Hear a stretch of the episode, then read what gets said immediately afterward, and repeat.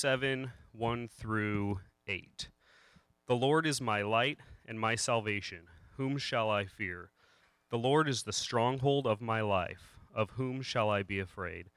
When evildoers assail me to eat up my flesh, my adversaries and my foes, it is they who stumble and fall. Though an army encamp against me, my heart shall not fear. Though war arise against me, yet I will be confident. One thing have I asked of the Lord, that will I seek after, that I may dwell in the house of the Lord all the days of my life, to gaze upon the beauty of the Lord and to inquire in his temple. For he will hide me in his shelter in the day of trouble. He will conceal me under the cover of his tent. He will lift me high upon a rock.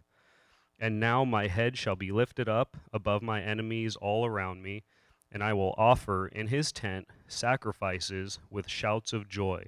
I will sing and make melody to the Lord. Hear, O Lord, when I cry aloud. Be gracious to me and answer me. You have said, Seek my face. My heart says to you, Your face, Lord, do I seek.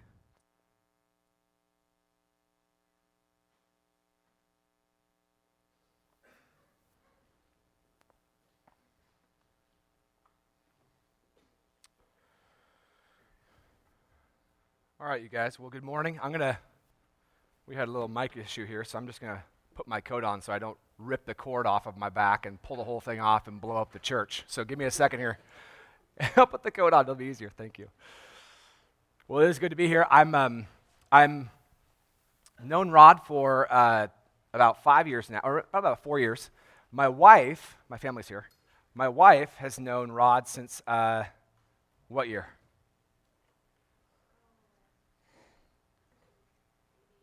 1988. So um, check this out, small world. So my wife was uh, in Rod's youth group when Rod was a youth pastor in Buffalo, New York. Can you believe that? Did you guys even know that Rod was a youth pastor back in Buffalo?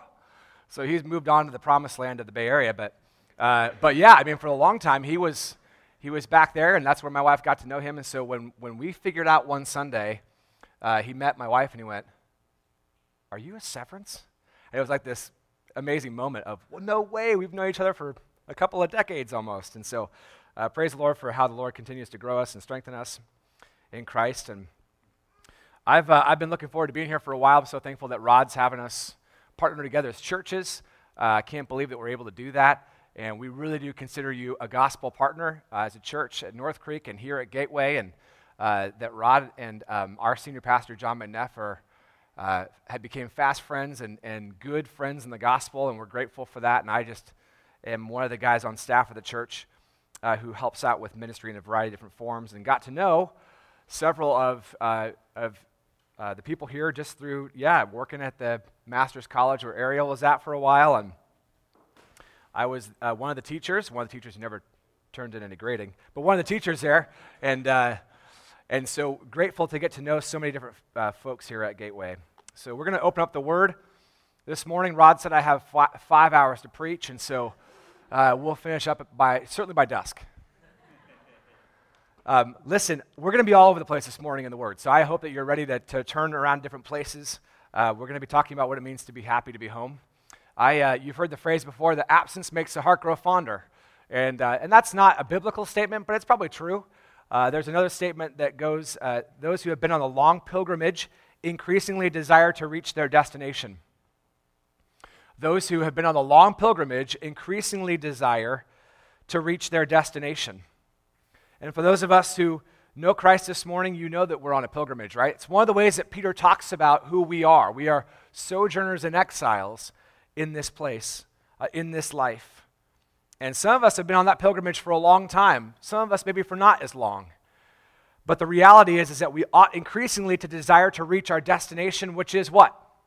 Yeah, heaven. We should be increasingly desiring to reach our final destination. So this morning's sermon is what I would call textual, doctrinal, with one simple goal.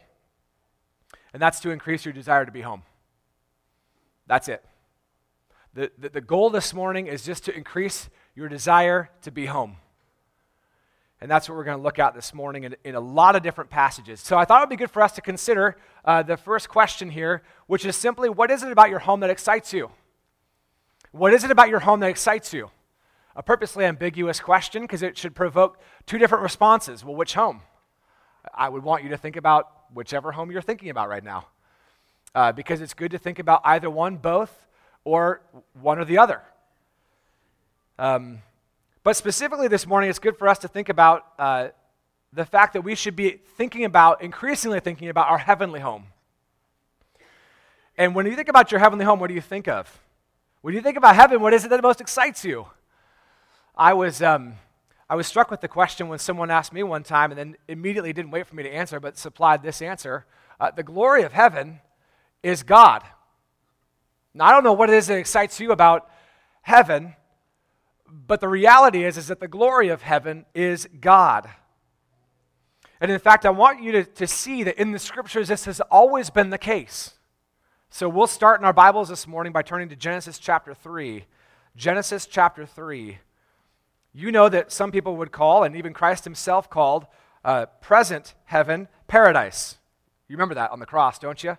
When he said to the thief who turned to him uh, and said, Remember me when you come into your kingdom? Uh, that Jesus turned to that thief and said, This day you will be with me in paradise.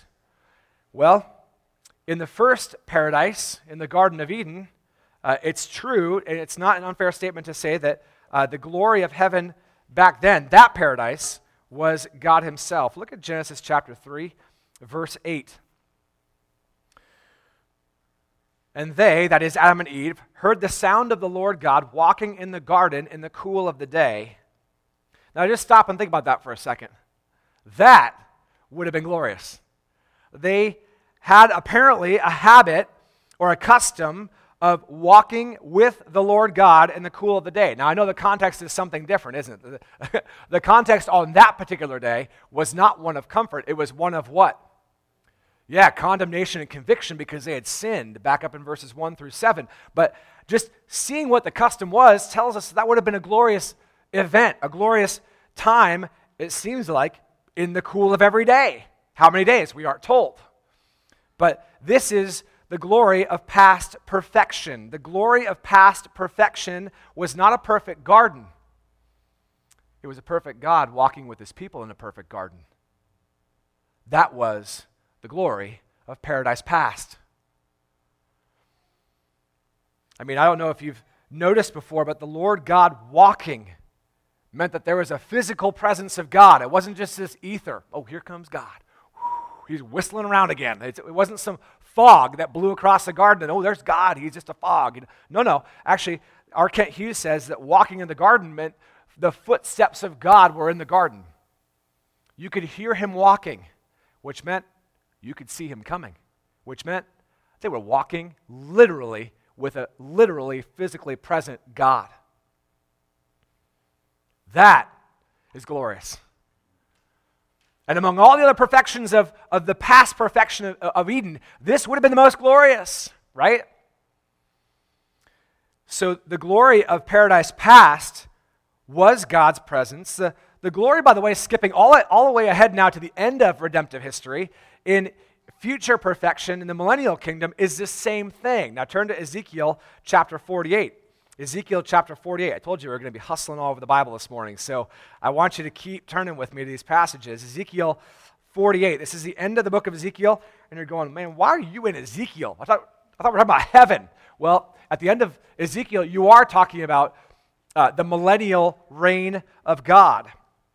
The millennial reign of God. This is the millennial temple that's being described at length. It's the end of redemptive history, just before the dawning of the eternal state. So, in past perfection in the garden, the glory of paradise past was God walking with his people. In the future, at the end of the age, at the end of redemptive history, just before eternity dawns, in the millennial kingdom, what is the glory of the millennium? Well, look at Ezekiel 48, verse 30. And this is riveting reading. You ready? Here we go. These shall be the exits of the city. On the north side, which is to be 4,500 cubits by measure, three gates the gates of Reuben, Judah, Levi, the gates of the city being named after the tribes of Israel. On the east side, which is to be 4,500 cubits, three gates the gate of Joseph, Benjamin, and Dan. On the south side, which is, you guys, isn't this riveting? Which is 4,500 cubits by measure, three gates. The gate of Simeon, Issachar, and Zebulun. On the west side, which is to be 4,500 cubits, three gates. The gate of Gad, Asher, and Naphtali. Now look at verse 35, the last verse in the book. The circumference of the city shall be 18,000 cubits. And the name of the city from that time on shall be Yahweh Shammah. The Lord is there. Now, don't mistake the fact that a city, the name of a city in, the, in, the, in this time frame, was meant to communicate the essence of what the city was known for, which is to say, the glory of the millennial city, the glory of the millennial temple, the glory of millennial worship, the glory of the, of, of, of the millennial kingdom in general is Yahweh Shammah. Everything else is subordinate to this glory. And this will be pretty glorious. But the best thing about future paradise, millennial paradise, is that God's going to be there with his people. And friends, this starts to sound very similar to the first paradise in the garden. When God walked with his people in Genesis 3, he seems very intent at the beginning of, of the, the age to tell you that the same thing is going to happen at the end of the age, which is that God is going to be with his people again physically. The glory of future perfection is that God will be there.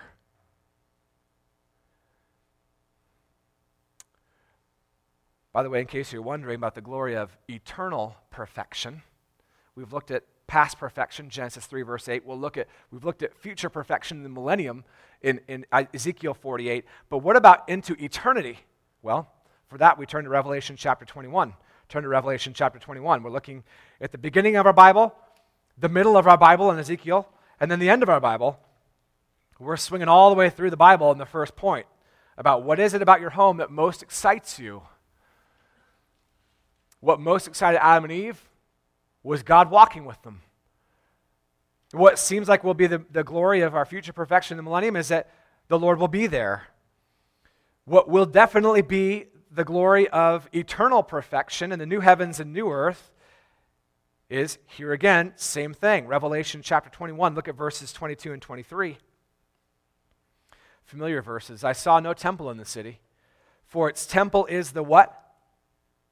The Lord God, the Almighty, and whom? And the Lamb. And the city has no need of sun or moon to shine on it. Why? For the glory of God gives it light, and its lamp is the Lamb. The lamp of the glory of God is the Lamb. In other words, God and the Lamb are the glory of heaven.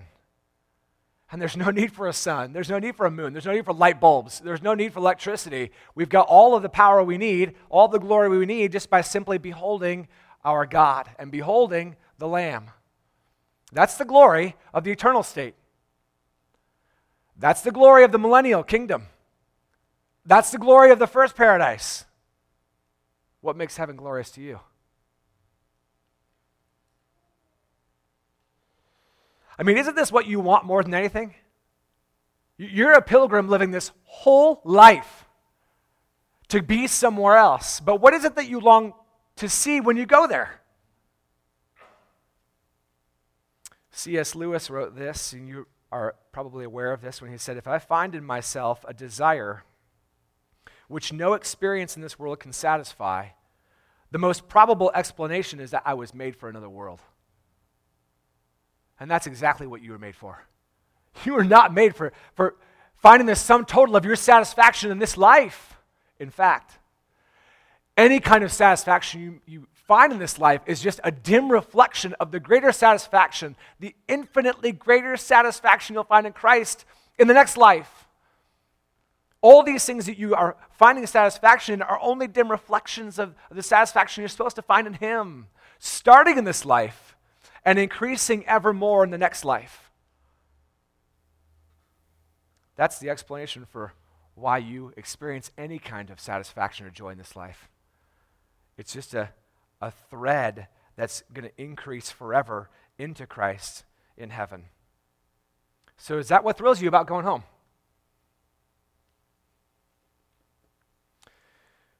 Because um, the glory of, of heaven is God, And friend, you need to realize the gravy of heaven is everything else. You know what gravy is, don't you? Gravy is, listen, not the main course. Now, I'm going to take a picture of this. I already took a picture of this barbecue sauce because I thought this is perfect. The Lord totally queued this one up on Father's Day. You guys know if I just start chugging on this, although you said you were going to start drinking it, Steve, so feel free. But, but if, you, if I was to tell you, hey, we're going to have a sweet barbecue, everything is going to be set, and the main dish is barbecue sauce, you'd be like, hey, something's wrong with that. if we were to sit down at a Thanksgiving dinner and, and, and, and the whole spread's put out, and I was to tell you, hey, just put a little bit of turkey on the main course, which is gravy, he'd be like, man, you got that thing backwards. You've got that backwards. Gravy's never the main dish, it's never the main course. It just augments and makes sweeter the, the main thing, which for men is meat. The gravy of heaven is everything else. Can I just encourage you to, to really wrestle with this because this is um, something that I think we need to resolve to affirm now. If I can be frank, you guys, the glory of heaven is not seeing loved ones. And I, I, I have talked to some people who have told me on the tail end of a memorial service or a funeral or a graveside that they cannot wait now to go to heaven. Why? I mean, you'll hear things like this because now I have more reason to be there than I ever have in my life. I heard one guy tell me that. I'm sorry, m- more reason to be there than ever in your life? You just just let that sink in for a second because that should affect you as a, a loved one going on before you to heaven is significant and it's real and it runs deep. I get that.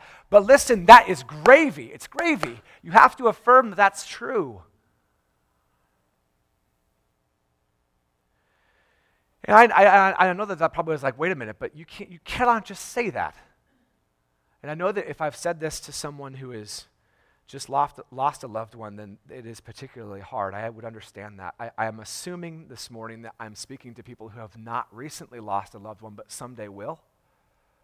And so the time to build the resolve that you will rejoice in the God of heaven over everything else that comprises it is a good resolve for you this morning. Seeing heroes of the faith is gravy. Luther, Spurgeon, Augustine, Calvin. Name your hero.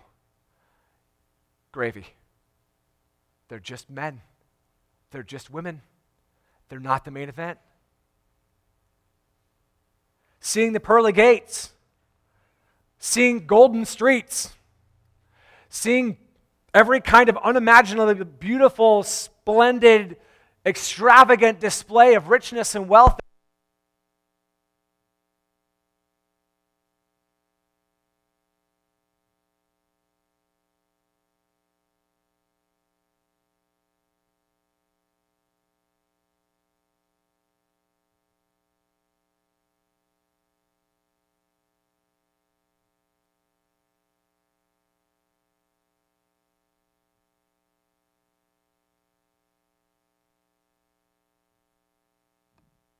all the saving events and all the saving blessings of the gospel are means of getting obstacles out of the way so that we might know and enjoy God most fully.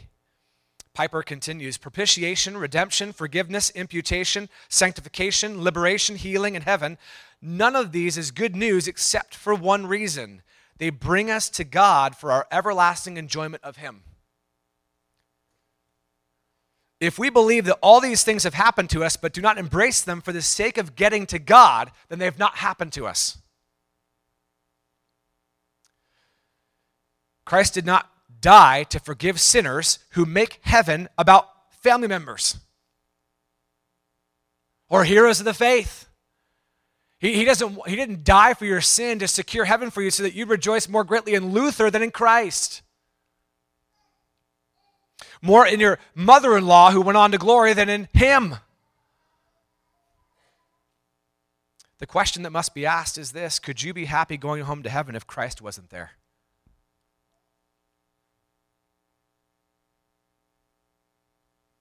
It's a good question, isn't it? What's your answer?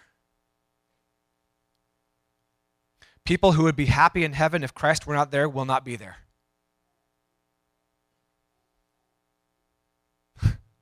It's just that simple. People who would be happy in heaven if Christ were not there will not be there. The gospel is not a way to get people to heaven, it's a way to get people to the God of heaven. And these are all not turns of phrase that make you go, oh, that's nice. No, this is gospel truth, and, and a lot depends on it. It's a way, the, the, gospel is a way of overcoming every obstacle to everlasting joy in God. That's why Christ died. That's why there is a gospel. 1 Peter chapter 3 says this For Christ suffered once for sins, the righteous for the unrighteous, that he might bring us home to heaven. Is that what it says? No, that he might bring us to God. That's why Jesus came. That's why he died, to reconcile men to God. 2 Corinthians chapter 5, verses 17 and following. That's why we're new creatures in Christ, so that we might be ministers of reconciliation, encouraging people to be reconciled not to heaven, to God, who reigns from heaven. This is a most important question for you this morning up on the screen. What is it that excites you about going home?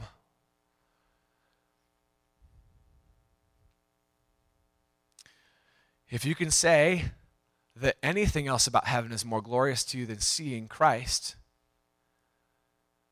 then, friend, um, I would just encourage you to rethink why you're so excited to go. And for those of us who are thinking, well, maybe I, I get that, I already affirmed that, so mission accomplished, sermon over, I'm done. Um, be aware that this first question is really just a question for your mind. This question is just a question for you to affirm. The next question is a question about your hands. What difference does this make, anyways? What difference does our home make, anyways? Because you know, you hear people say, "Well, he's he's of he's so heavenly minded that he's of no what earthly good." Um, so you hear people say that sometimes. Okay, first of all, I just need to say to you, I've never seen anybody too heavenly minded. Have you? A. B. I, I'm not even sure if that's true. that if you got to be more heavenly minded, you would be of less earthly good. I'm, I'm waiting to see if that axiom is actually true. I'm not convinced it is because the reality is, is that your home makes a ton of difference today. Your home makes a ton of difference today. In a lot of different ways, the Bible would say to you, man, listen, heaven makes a difference in life today.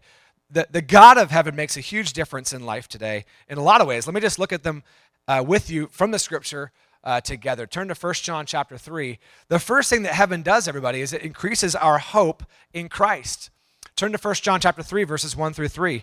This is, uh, I think, a no-brainer. You can see this as plainly from the passage. But look at 1 John 1 or 3, verses 1 through 3. Uh, it says there, see what kind of love the Father has given to us. Now that's a that's a past tense love. You want to know why we know that? Because God's love, the Father's love, began when in your life? If you're a believer this morning, when did the Father's love begin to be extended to you? Yeah, before the foundation of the world, Ephesians 1 tells us that. In love, God, the Father, predestined us for adoption as sons, right? Remember that? In Ephesians 1, 3, 4, and 5. And so when John picks up on that same theme and says, See what kind of love the Father has given unto us, you should be thinking, Oh, that's love that started in forever past. Or, in other words, God's always loved you. He's always loved you. It is a remarkable thought to think about, isn't it? We've, uh, we're an adoptive family. We've had two children that are biologically um, given to us, and three children that have been given to us via adoption. And I can relate to what it means to have to set your love on a child that you don't know. I get this, I get what it means to go and get your child and, and bring them back home. Uh, these pictures are not lost on uh, people who have maybe walked through that, and those who have watched others walk through it, they get what it means for God to have a heart to love his children so much that he would go and get them and pay any price to secure them as members of his family. This is what thrilled John see what kind of love the Father has given to us. It's, adopt, it's adoption language. Only Jesus is, is, is the only begotten. Everybody else is adopted. We're all adopted in Christ, aren't we? And that is a glorious truth to John, but look at the difference that it makes in life today. So that we should be called children of God, and that's what we are. So our position is that we're children together. I love that Ed calls me brother because that's what we are, right? If we're, if we're all children of God, then we're all brothers and sisters together in Christ. It's a sweet relationship we enjoy as family, isn't it? And that's ba- based on what God has done. The reason why the world doesn't know God is it, it doesn't know us is because it doesn't know Him. Verse 2 Beloved, we are God's children now, and what we will be, here goes now from the present that we're God's children into the future in verse 2. And what it will be has not yet appeared. But we know that when he appears, we will be like him because we will see him just as he is. So our future hope of heaven is based on our present relationship as children, built on the back of God's eternal love for us in the past. Do you see what John's doing? Past, present, and into the future. Now, what difference does all of that make? Well, that's in verse 3. And everyone who thus hopes in God or Christ does what in the present? Does what in the present? Purifies himself as he is pure. Do you see what the hope of heaven does for you in the present tense? In other words, what difference does heaven make today? It makes a ton of difference today. Reflection on your future and seeing Christ makes a ton of difference in that it purifies you today. So, for those of us who think, oh, heaven, that's just a, that's just a thought to have in your mind, it's, that doesn't really make any difference in your life, John would strongly contend with you on that. It does make a difference in life. It increases our hope in Christ. Here's what else it does it inflames our love and faith for Christ. Turn back to 1 Peter. 1 Peter chapter 1. You see, we in the first point, we moved forward through the Bible. Now you can see that we're moving backwards through the Bible, right? So here's 1 Peter chapter 1, verse 8. It says there, though you have not seen him, you love him. Though you do not see him now, you believe in him and rejoice with joy that is inexpressible and filled with glory, obtaining the outcome of your faith, the salvation of your souls. Peter is saying, um, by God's grace, when you love the one that you've never seen, uh, it is a remarkable thing. It's faith, right? And in fact, actually, you believe by faith in someone that you've never seen, and you rejoice, verse 8, with joy that's inexpressible and filled with glory. Now, listen, the argument is one from lesser to greater. If you have never seen Jesus one time, I don't know how many of you would. I'm a little afraid to ask for a raise of hands because if anybody raises their hand, we'll talk to you afterwards. But, but my point is, is that you, none of us have seen Jesus. And we love him, and we're filled with joy inexpressible. Okay, now listen. So, what's it going to be like? What kind of crazy joy are you going to experience? How much is your love going to be inflamed when you move from this life to the next life and you open your eyes in the next life and there he is? You want to talk about inflamed joy and, and love beyond inexpressible. Because you see, inexpressible joys in this life. So, what kind of crazy joys are going to be in the next life when we finally see Him? It, it will be an infinitely increasing joy. Hey, let that future glimpse of Christ inflame your love and joy in Christ today. That to me sounds super practical now, doesn't it? What other difference does it make? We got to move now. You remember Paul back in, in Philippians chapter 1. I won't take any time even to read it. For to me to live is Christ, to die is what? Gain. It's verse 21. Verses 22 to 25 says, Man, I'm hard pressed between the two options of whether I should depart and be with the Lord or whether I should stay here. It, but I'm convinced I'm going to remain on for your sake, for the sake of the increase of your joy and progress in the faith. Paul says in Philippians 1 22 through 25. And so Paul's desire to depart is singular. I'm only desiring to depart so that I can go and go to heaven. Is that what he says? No. He, he doesn't even talk about the language of heaven. He just says, for me to depart is to go to Christ. And so that's how he speaks about it. And heaven, he says, is what excites his desire for Christ. In fact, he says it's far better to depart. You know what that word means, depart, in Philippians 1? It's the idea that a ship is at dock, and, and the, the ship is just docked docked, docked, docked, docked in life, in this life. And then at death, the anchor is pulled, the ropes are untied, and you sail off to your your destination for which you were created to fulfill. Did you know, friends, that that's how Paul thinks about the next life? This life is not really anything more than you just sitting at the dock. When you die, you set sail for the destination for which you were created. That's the language of, I desire to depart because it's far better. Do you see that there in Philippians 1? Which is to say, heaven's where you're really supposed to be. Let your future destination inform what you do at dock now.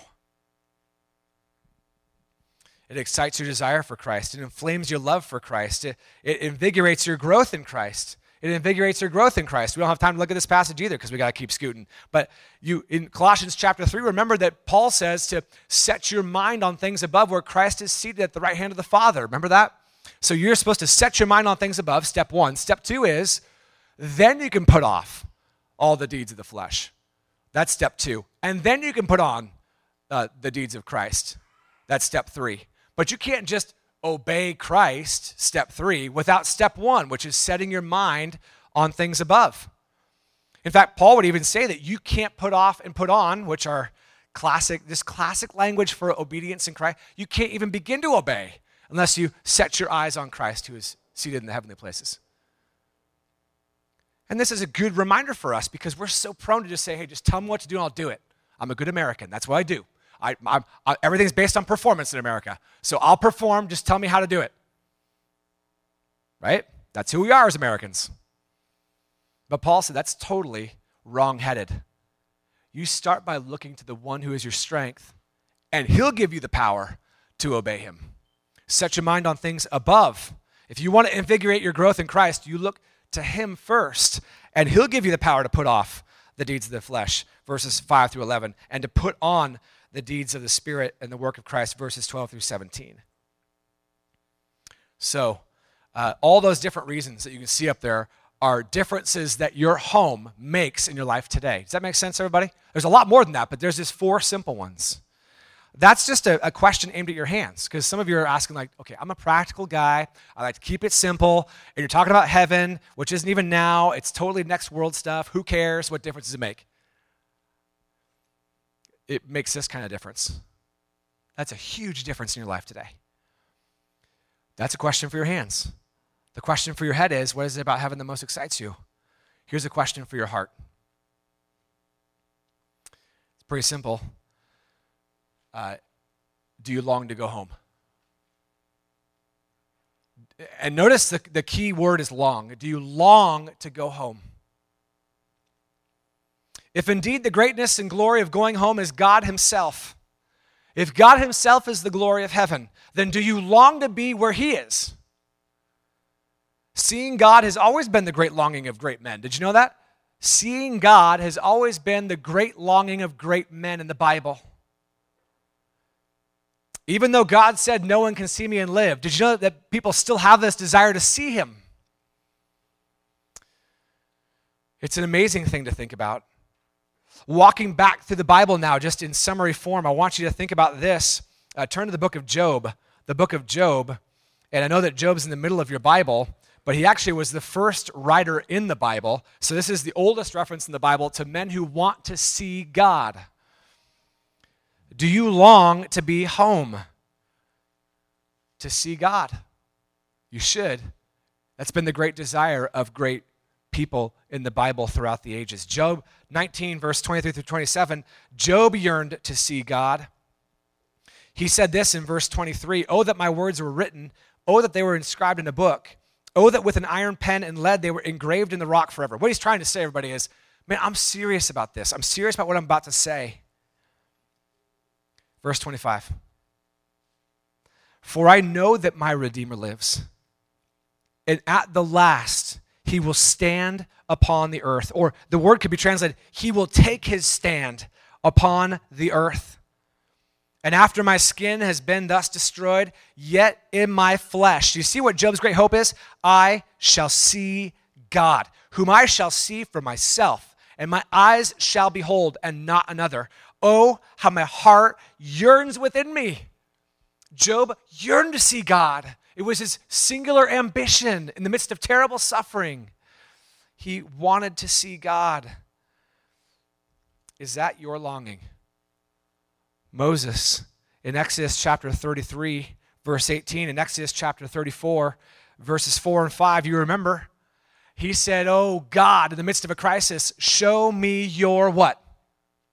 Glory. It was the longing of Moses' heart in the midst of crisis to see God's glory. And God was very gracious to him and said, You can't see my glory. You can't see the sum total of all of who I am. If you saw my wrath, if you saw my justice, you'd be consumed. I'm going to make all of my, remember what he said? Goodness pass before you. you're going to see me, but you're just going to see my grace. Because that's all you can handle. Friends, that's all you need.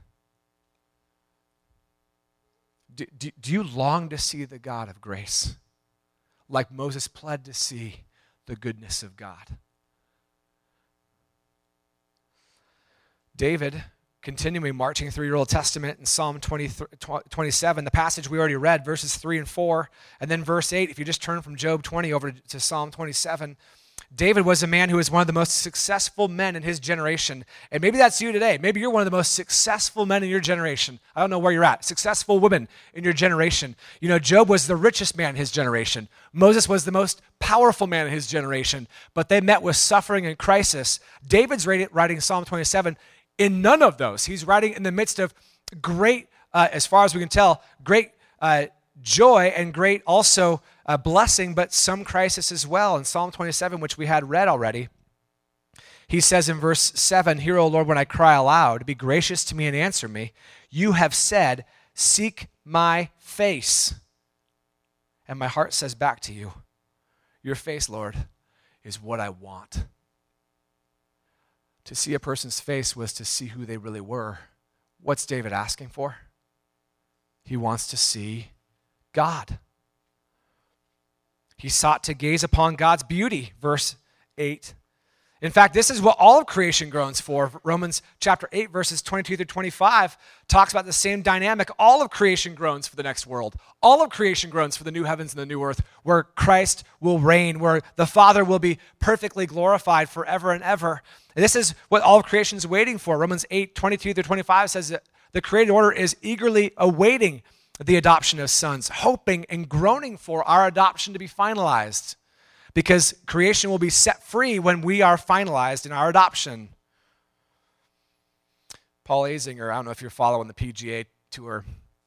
If you are, you're probably DVRing the last round today because Phil Mickelson's in the lead, right? But uh, there was a Christian golfer a while ago named Paul Azinger, and uh, he was diagnosed with cancer while he was on the tour. This is a while ago now, and the, um, the PGA Bible study leader who was following the PGA tour around sat down with Paul Azinger and said, Zinger, you're not in the land of the living, going to the land of the dying.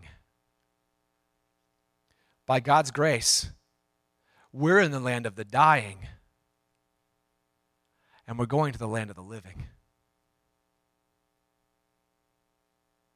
Who among us would say that this world has not fallen and every single one of us is dying?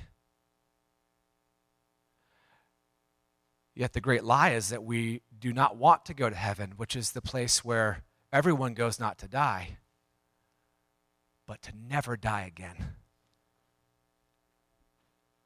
Why would you ever not long to be in a place like that? The whole creation is groaning for the redemption accomplished at the cross and waiting to be consummated at the end of the age. All creation groans, anticipating Christ's glorious redemptive return. It's all of creation, if you could just hear it, would be saying the same thing. Come quickly, Lord Jesus. Is that what you say?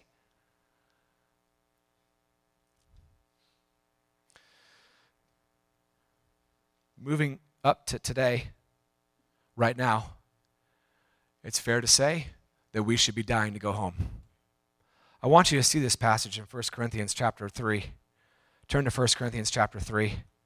You see, we started with Job, went to Moses, went to David, skipped to Romans, skipped to your life here in 1 Corinthians chapter 3. We're just moving chronologically through the Bible, moving chronologically through church history to your life. And I'm struck by what Paul says here in chapter 3, verses 21 through 23, when he says this So let no one boast in men, because all things are yours, church. Whether Paul or Apollos or Cephas or the world or life or death or the present or the future, all are yours. And you are Christ's, and Christ is God's. What's he trying to say there? Everything in that list is yours. It's all for your benefit. The church benefits from all of these things from, from great preachers of the faith to the world around them to life itself. Listen, listen, and even to death. Death is a benefit to the believer, and it belongs to the believer.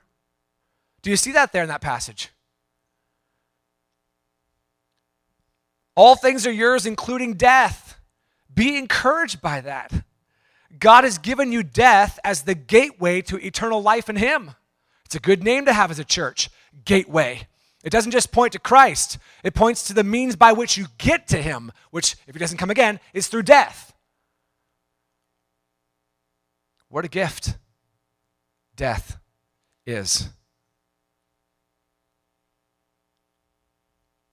Only to the believer.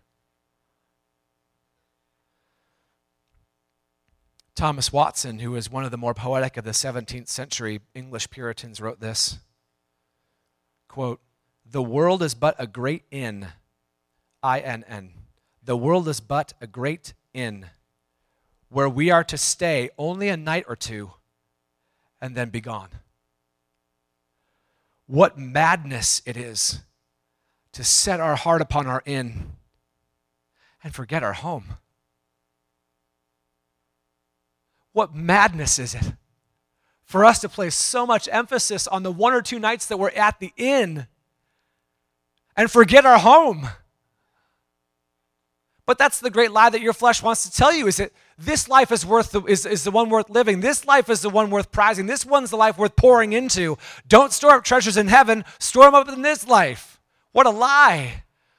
There's so much more to this life than this life. By comparison, it's only a night or two and then gone. James says it's like a vapor and vanishes away. Moses says it's, it's by, by length of days, four score years, 80 years, and then it's gone. All flesh is as grass. And the, and the flower like, and, and life like the flower of the field. And, and, and the grass withers and the flower fades. All of us are going away so fast, but the word of the Lord stands forever. Margaret Baxter a contemporary of Thomas Watson, Richard Baxter's wife, wrote this quote, Why should my heart be fixed where my home is not? is that not an amazing? Statement? Why should my heart be fixed on where my home is not?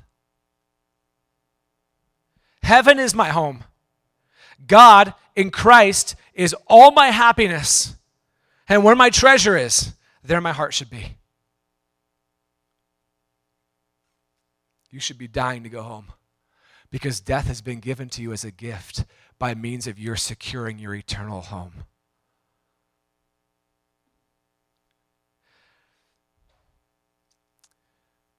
Can I just encourage you to think about this? When am I supposed to be done? Now? I don't know when I'm supposed to be done. What's that? That's not true. Can someone stop lying and tell me when I'm supposed to be done here? All right, all right. Really? Man, I'm styling. Great. Okay, then turn to Second Thessalonians. I should have had you looking at all these passages. Second Thessalonians, we will all marvel at and glorify Christ. We will all marvel at and glorify Christ. You can see the progression. This is, this is Job, the oldest man in the scripture, to, to Moses, to David, to all of creation in Romans 8 when Paul was writing that passage, to your life today, 1 Corinthians chapter 3, that everything's been given to you as a believer. The church has everything in their possession as a good gift of God by, through Christ. But at the end of the age, or if Christ comes back, then you will marvel at Jesus. You won't have a choice. Second Thessalonians chapter 1 verse 7 says so. Look, look back up at verse 5, because apparently I have more time than I thought. This is evidence of the righteous judgment of God, that you may be considered worthy of the kingdom of God, for which you are also suffering. Since indeed God considers it just to repay with affliction those who afflict you. Be very careful of the fact that you don't make Jesus into some mamsy pamsy, spineless, weak, wit, windblown, blonde haired, blue eyed savior guy that's you see in like 19th century Victorian England. Don't, don't make Jesus in that kind of guy, that kind of God. I don't know who you think Jesus is, but you better be careful to incorporate whatever you think of who he is with verse 6. He is going to inflict affliction on those who afflict the church. In other words, Jesus is a jealous God. You don't mess with him, and you don't mess with his people. Verse 7 He's going to afflict his enemies, but look what he does to his people. He grants relief to you who are afflicted, as well as to us. When the Lord Jesus, when, when, is, the, when is the relief coming? When is the rescue going to happen? When is the redemption going to be completed? When? verse 7. When the Lord Jesus is revealed from heaven with his mighty angels, look at this, in flaming fire, inflicting vengeance on those who do not know God and on those who do not, this is a fascinating word for faith, who do not obey the gospel of our Lord Jesus. Ooh, man, that is like, that is, I mean, is that not powerful? So that, that's what Jesus' return is going to be like. He's going to be inflicting vengeance on those who don't know God when he comes from heaven with his mighty angels in flaming fire.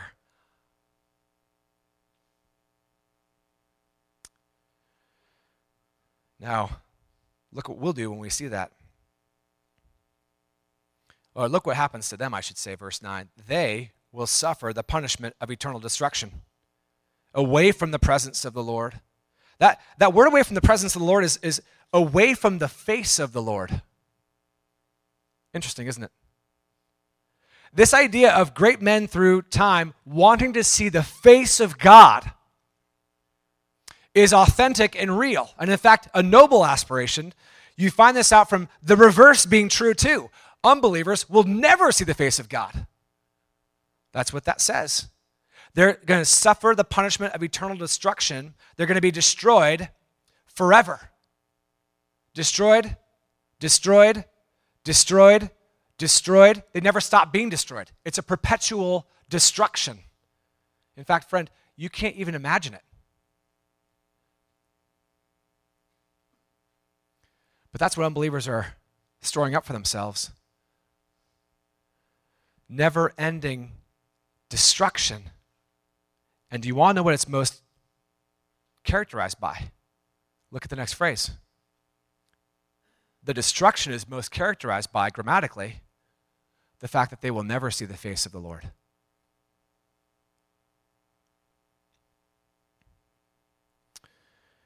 And from the glory of his might. Verse 10 when he comes on that day, what, what will we be doing when he comes, if we're around? When he comes on that day to be what? What are we going to be doing? They'll be freaking out. What are we going to be doing? Glorifying God. Look at that in verse 10. We're going to be glorifying Jesus among the people of God and his saints. And what else are we going to be doing? And we're going to be marveling at who, Jesus, at who Jesus is for all of us who believe. So we're going to be basically glorifying and worshiping God. Have you ever, when was the last time that you marveled at something? You remember the last time you marveled at something? Uh, there's a Giants game a little while ago. I'm a big Giants fan. How many of you are Giants fans? Yeah? A's fans? Okay, it's okay. It's okay to like a, it's okay to like the B team. Uh, but the, Gi- Giants are, uh, there's, a, there's a notable moment where I, I marveled uh, a couple of weeks ago when uh, one of the, the Giants players hit an inside the park home run. Have you ever seen that? He hit an inside the park home run in extra innings. Did you see this game? An inside the park home run in extra innings with two outs and it was an inside the park home run in extra innings with two outs, and that run won the game because the previous one tie, tied the game, and then he raced around home plate and slid in to win the game. Remember that play? And if you watched it live, you know what I'm talking about. You were you were marveling at the ball bouncing off the right field wall, going, oh my goodness, that's Triple's alley. But it took a crazy bounce. He could make it. And he is like tearing around second. And you're like, boy, he better stop because it's better to play it safe. And then he gets waved around third and he stumbles because he's running so fast. You found out later he's running out of gas. And you're going like, he's not going to make it because the guy out in center field rifled it in to the guy at shortstop who turned and made the throw home. And it was close. And you're thinking, man, this is going to be a play to play. It's going to be really tight. I hope he makes it. And he makes it. And he slid across home, waved safe, stood up, threw his helmet off, and the place went berserk. We had a, a couple that was at the game. He said it was as loud as he has ever heard in his life. The place was bouncing. It was so electric in the stadium. Do you have you ever been in a moment where you've marveled at something in your life? Where you really, I mean, you really can't describe it. You will never have another moment in your life like the one that's reserved for the people of God who live to see this. The people of God are going to absolutely erupt and say, Hallelujah. God, glorify yourself. We marvel at your Son. You've finally come.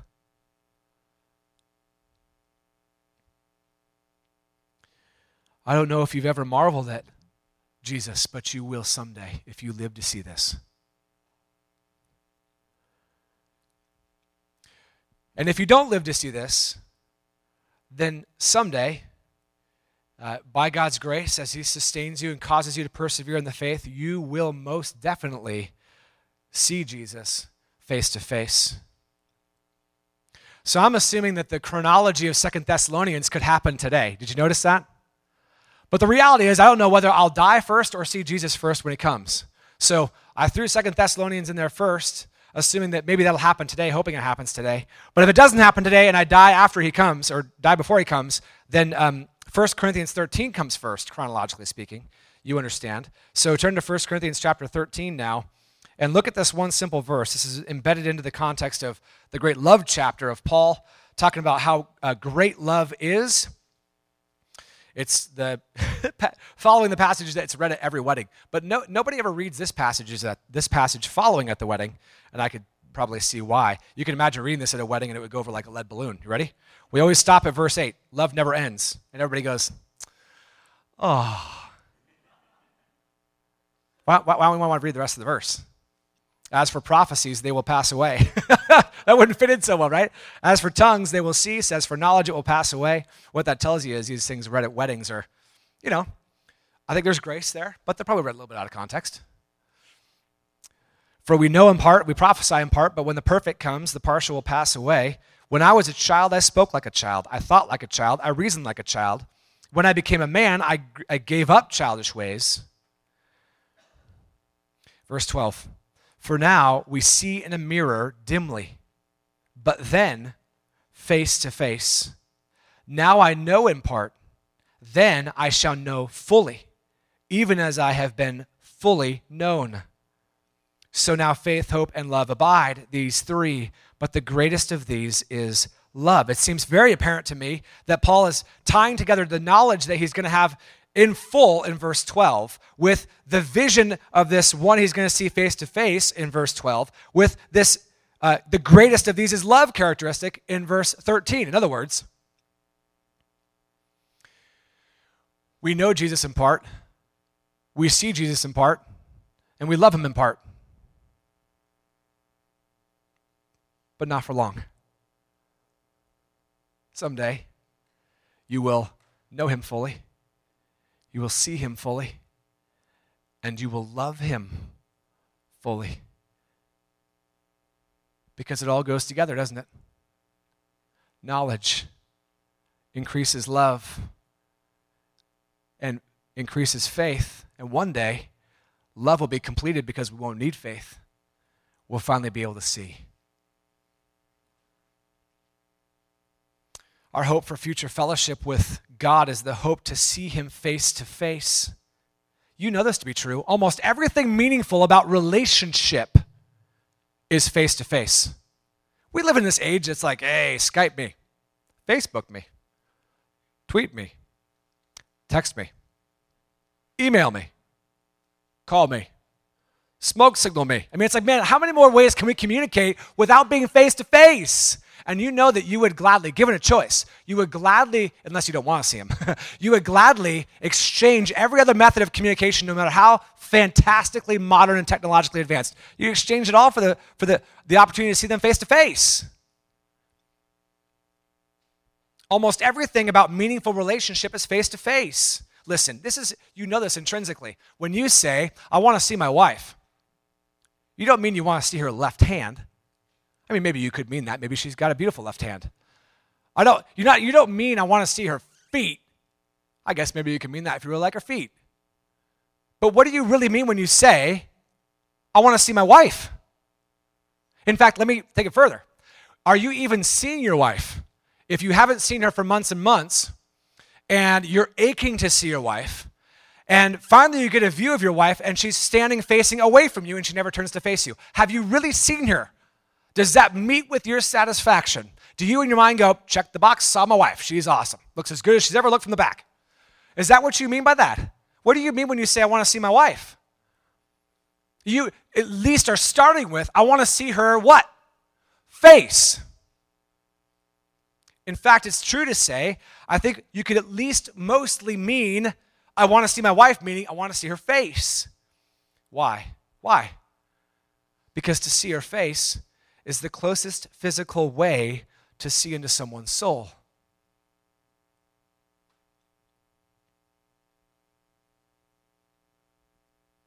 Right? Listen, right now, all we have of Christ is his word and spiritual presence by the Spirit we have his great and exceedingly precious promises given to us through the knowledge of him, right? And these things are an amazing blessing. We have his words, and that's what we have. But someday we won't just have the words, we'll have the one who spoke them to us. Paul says this in 1 Corinthians 13 12. Someday I'm going to see him face to face. No more dim mirrors that make you want to polish them. Like, my, my daughter was playing with my iPhone yesterday while eating chips. And so everything was greasy on my iPhone display. And I was like, oh man, I, I can't see anything. I could, I could, but it was dim. It was all greasy and mixed up. That's how our life is right now. We can't quite see. I'm like, oh, I can't, everything is all messed up by my sin and, and the brokenness of the world around me. And I wish I could just clean this thing up so I could really see someone like they really are. Someday the sin will be wiped away and the muck of this world will be wiped clean, and we're going to be able to look at a clean display of the actual image of the invisible God. Can you believe that? I mean, that's happening someday. It's going to get wiped clean. We're going to be able to see perfectly. Listen, you see Jesus in Rod's study of the Gospel of John. You see, you see him there enough to believe him. But the reason why the Gospel of John is there to, is to get you to believe him so someday you'll see him. right? Because faith and hope remain today, but they won't remain forever you won't need to believe in Jesus someday because you'll see him and you'll love him fully in immediate relationship to him. Romans chapter 8 says that hope with sight isn't hope. You don't hope in something you see, you hope in something you don't see. Romans 8. So you won't have to hope in Christ anymore someday either. In fact, um, 2 Corinthians chapter 4, verse 4 says this What we proclaim is not ourselves, but Jesus Christ as Lord. For God, who said, Let light shine out of darkness, has shone in our hearts to give the light of the knowledge of the glory of God in the face of Jesus Christ. So we will someday see the face of Jesus Christ, which Paul says in 2 Corinthians 4 is the same as seeing the glory of God. You want to see the glory of God on display someday? You will as soon as you see him. He is the express image of the divine image. Hebrews chapter 1 and Colossians chapter 1. You don't see any less of God than when you see Jesus. And so, we don't want to see him dimly, do we? We want to see him fully. And that's what we see when we finally go home. It's interesting. Um, I, uh, I was thinking about this a while back and um, thinking about how happy it is to get home. And you can go ahead and expand your mind to think about other homes that you may have now. But one of the great joys of my life, uh, it's, a, it's like a little joy, is when I, uh, I drive home after working all day. You know the scene. I mean, you've probably done this yourself if you work. Uh, you drive home and and you're just sitting there on your commute. My commute's about seven minutes, so not very long. But you, you drive home in your commute and you're thinking about what's happening at home, maybe. I mean, on your better days, right? On your worst days, you're thinking about work still. But on your better days, you, you, you shelve it and you start thinking about what's happening at home. You transition there, and, and the thought of home brightens your mind, right? That routine of driving home is a sweet one, or it should be a sweet one for us. In my world, I, I drive down the court, we live in a little cul de sac, drive down the court, drive up the driveway, open the garage door. And uh, the garage door opens, and uh, as is the case often these days at this stage of our family's life, the garage door opens, and all the kids, or at least some of the kids, as soon as the door is opening, you can see their little feet. And then the garage door opens another section, you can see their little waists, and they're gathering up, and they're doing this stuff, and they don't have shoes on, they might just have socks on, and you're tempted to yell at them, "Get your shoes on!" But you don't want to do that. It's it's it's the case almost every day where um, one of the kids or more will come out to greet you at the garage door. And they're saying something like, Daddy, Daddy, hi, Daddy, welcome home, Daddy. And they're all excited. Like sometimes you can't even open the door. I, I try pulling into the garage and I'm, I'm sitting there waiting to open my door. And one of my kids is like, Hey, Daddy, hey, Daddy. I'm like, hold, let me open the door. Hold on one second. Because they're so excited to see Dad. You know what I'm talking about? And, and I, will say, like, kids, just take it easy. Let me open the door. Let Dad open the door. I love those moments. Those are great moments, aren't they? And if you have kids, you know what I'm talking about maybe. After a good day of work, those are tiring moments, aren't they? And you're just beat. But they're good moments because they're so sweet. We love our kids. We love our house. But you need to know that the glory of the Dresdo home is not any of those things. The glory of the Dresdo home, quite frankly, is very often when my after the kids are dancing around the car or standing in front of the car, I'm in the garage waiting to get out. The glory of the Dresdo home is when my wife is standing at the garage door that leads into the house and she's saying hi to me. She's welcoming me home. That's the glory of the Dresdo home. My kids are amazing. I love the joy of our children. But when my wife often appears standing at the door to our house, welcoming me home, that is the glory of our home. Without a doubt, the, the love of a covenant partner excels the, the gifts that the covenant partnership brings.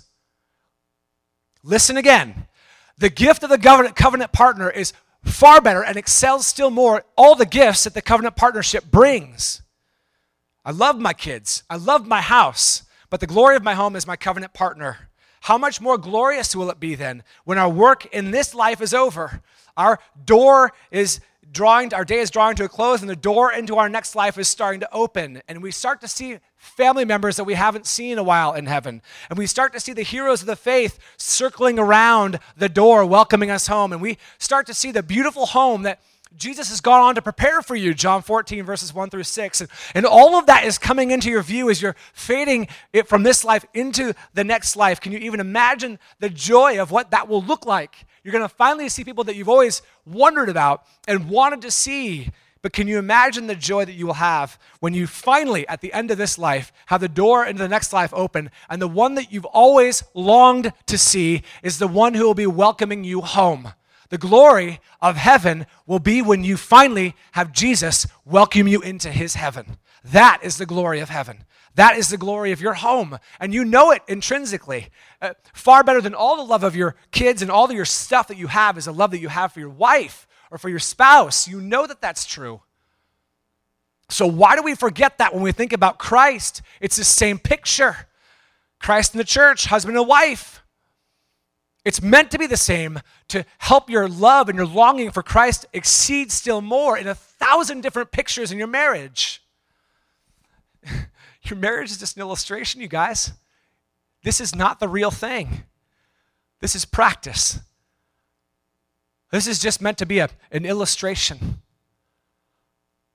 of the, of the truth, the reality that faith helps us to embrace and will one day help us to see which is that God loves his people infinitely. And he will one day take us home to be with him. Friend, that is good news. That's good news worth living for. That's good news worth dying for. Matthew Henry wrote this quote, He whose head is in heaven need not fear to put his foot in the grave. So bring it on. The best days still await. It is true that your best days are yet ahead. But you need to embrace that by faith until one day it's made sight. This news is the news that you read about in Isaiah chapter 40 when Isaiah says, Go up onto a high mountain, O Zion. Zion were the people of God back then, okay? So this is what Isaiah the prophet is saying about this one who's going to follow as the, the, messenger who makes the high places low and the, and the rough places plain, speaking about the ministry of John the Baptist.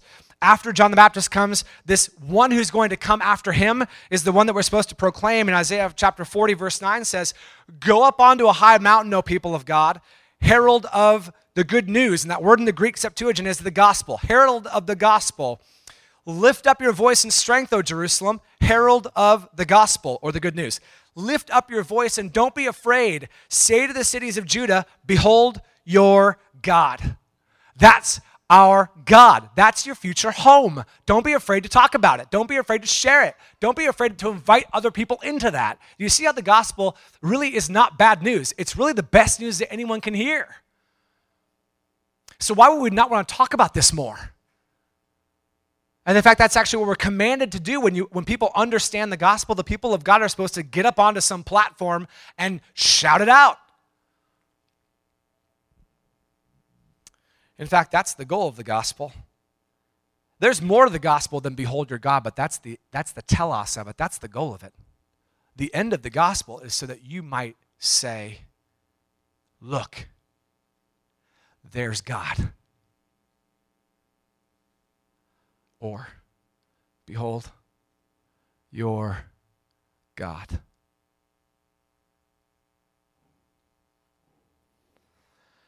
It's the most gracious command and best gift of the gospel.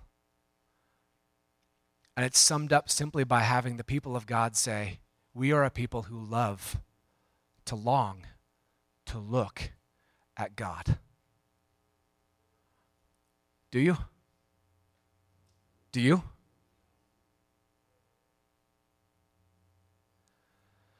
What would be the evidence that you would produce that would demonstrate that you do?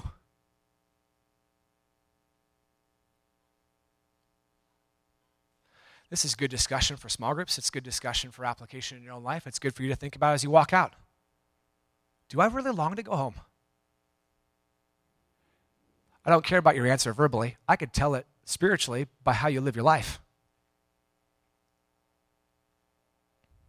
So live your life like one who longs to look. And someday, you'll be able to. So I'm going to pray for you and ask that God would give us the grace to long to go home. And when the end of your life happens, the garage door flies open and you see Christ, that you will say, finally, finally, finally, work is over and I get to come in. So let me pray for us. Father, I'm so grateful for this day that I've been anticipating being here ever since Rod so graciously invited me, Lord. I'm just excited to see your work among your people here. Excited to know that your people are reaching out to those who are not yet your people, but maybe your people. Oh God, would you help us to proclaim the gospel that is indeed the best of news? That there is more to life than this life. In fact, this life is practically nothing compared to the next.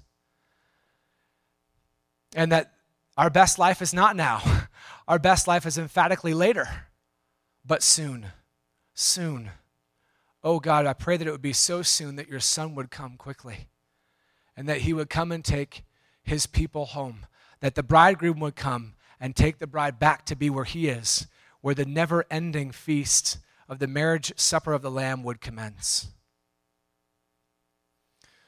Father, if that's not the case and you would have us to walk and to persevere in the faith that you've given to us as a gracious gift, then help us, O oh God, to have our faith be strengthened, our hope to be encouraged, and our love to be inflamed evermore until we await the day that we pass from this life to the next life and know and believe for certain that as soon as we close our eyes in this life, we open our, li- our, our eyes and the first person we see is Christ.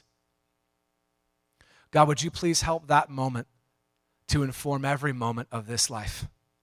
In these people here this morning, oh God, help us to be far more heavenly minded than we are today. Help us, oh God, to long for our home, not because it's a beautiful place, not because there are a lot of beautiful people but because you are a God worth beholding forevermore. Oh God, exalt yourself among your people. Cause us to be a people who will stop at nothing to talk about this good news, to, to stand up on the mountain, to get up onto the platforms of life, and to shout this good news that you are a God who has provided rescue in Christ, and that salvation does not just mean for this life, salvation means to live in your presence forevermore. A presence where pleasures will increase forevermore, just as the psalmist said. God, we are grateful that you have given us the knowledge of your Son, who has unleashed upon us these great and very precious promises through which everything that we need for life and godliness is ours and secured in Christ through the work of the Spirit, according to the Word of God. But Lord, we long for still more. We long to see you, O oh God as much of, us, as much of you as you have been pleased to display in the face of Jesus Christ. So help us to behold him with the eyes of faith until someday, like Job, we will see him with our own eyes and we will know that our Redeemer lives. We know that our Redeemer lives. Oh God, help us to live for him and help us to make a difference among your people with the resolve of our mind, with the work of our hands, and with the longing of our heart. Make it our ambition, O oh God, to, get, to be happy to go home. I commend these people to you, God, and commend them to the word of your grace, which is able to build them up and to give them the inheritance with all the saints in glory asking these things in your Son's name and for his sake. Amen.